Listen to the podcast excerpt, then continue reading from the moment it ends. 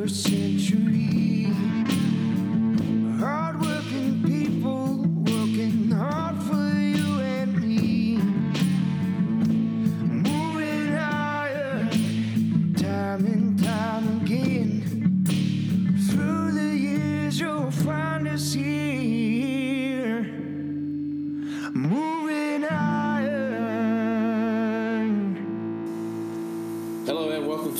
Podcast Tax Moves with Glenn Birnbaum. Glenn, uh, we're in that time of year again. We're going to expand on what we talked about last week as far as some tax planning goes. And before we started, you were talking about uh, prepaying for fertilizer and, and those kind of things and how those rules apply to adjusting your income at the end of the year. Yeah, so you know, this time of year we're looking at tax planning, and we we will remember last week we talked about you know having grain contracts with deferred payment, and we can we can use some flexibility there to adjust our income. In that case, adjust our income up. Um, so that's kind of one lever in tax planning is our grain contracts. The second lever is depreciation, and we've talked about depreciation, you know, over the few months here, you know, where we can, you know, kind of pick a depreciation number that we want, right? We can either take bonus depreciation or not, or take what's called Section 179. So we have some flexibility there. So that's kind of the second lever. But the third lever is prepaid expenses, you know, where we can pay for fertilizer, we can pay for chemicals, we can pay for seed. And most farmers are on the cash basis method of accounting. So, you know, if we need to get our income down, this is another tool in our toolbox, so to speak, prepaid expenses. So we want to talk about that today and talk about some limitations because there are there is a couple things that, that can potentially cause an issue. So, first of all, you know what what are we talking about? We're talking about fertilizer and chemicals. Generally speaking, one of the main things is you really can't pay for like more than next year's uh, use, right? So if I pay for like three years of fertilizer, IRS could come in and say, you know, that's that's not really appropriate. You know, if, you, you're paying for next year's fertilizer needs, next year's seed needs, that's okay. But you start talking two or three years, probably have a problem. So just keep that in mind. Um, another big thing is you really need an invoice from the fertilizer company, from the seed company, spelling out specifically what exactly are you. It really should not just be a deposit, right? It shouldn't just be, well, I you know, wrote a check for $100,000 and it's just kind of on deposit at the fertilizer company. It really needs to be, you know, hey, this many tons of DAP, you know, this many, um, you know, book bags of seed, right? It, it's got to be specific. Certain types of chemicals, right? Here's, here's the gallons, because that's really supports the justification that I'm actually seeing things for next year. I'm not just placing a deposit with my fertilizer company. So be careful of that.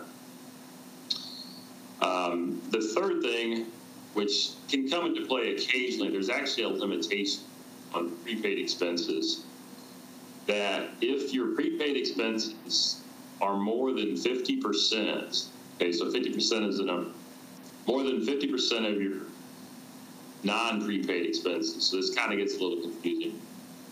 But um, let's say, just for simple math, let's say we had total expenses on our farm. This is a low number, but I like to keep math simple of $100,000, right? That's the total expenses on my farm. And that includes $330,000 of prepaid expenses, okay? So I've got $30,000 of prepaid expenses for next year. I've got $70,000 of expenses for the current year that I paid. And that can include depreciation. So 50% is my limit. I take 50% of the $70,000. Okay? That's $35,000. So I can't have more than $35,000 of prepaid expenses. If you remember, my example is I only have $30,000 of prepaid expenses. So in that case, I would be okay. So you do need to run that if you really, you know, if you're really picking up a lot of acres and things, you might need to watch that a little bit. But Casey, there's actually a couple exceptions to even this 50% rule. Um, one of them would be extraordinary circumstances. really, reason that you can possibly get around this percent rule. Um, I haven't seen a whole lot of commentary on what that could be, but you know, just know that if there's some really unique situation, you could get out of it. The better one, though, exception number two is if you fail the test for 2018. Okay, so we fail that 50% test.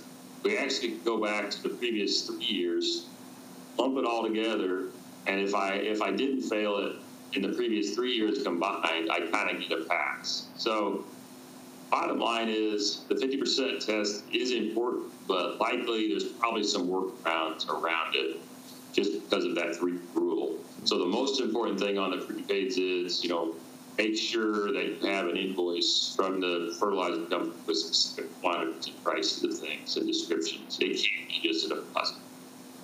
Okay, so that's the key. That's the key takeaway. Is when you get that invoice, make sure it has exactly what you got with the exact amount, and making sure that that's very well documented. Yep, it, it cannot be just a deposit. So you and you know, and the, the seed companies, fertilizer companies, you know, they should know this too. So they should be helping you out um, to just to better document things. So Right on.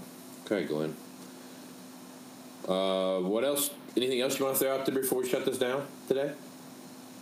Um, you know, I was hoping we, we'd be able to talk a little bit about the new interest limitation rules. They were supposed, the new rules were supposed to be released here this week. They haven't been yet, so that that could. Um, we had talked in the past about if potentially, uh, even though you're under 25 million in revenues, you still might be subject to these interest limitation rules if you're considered a, a tax shelter. Um, so we still don't know anything about that. So hoping next week I could maybe clear that up a little bit to see if if you know, if you have a loss, basically, and you're a farmer um, and you've got kind of passive investors, uh, you know, are you going to have a problem with these interest limitations? So that's the one thing I was watching for. So maybe next week we can do just a quick update on that. But yeah, otherwise, we're just kind of in the midst of tax planning here um, working through, you know, different scenarios with clients, gathering the information and, and seeing what where we want to end up. So uh, we also got about an inch of snow uh, over, overnight here.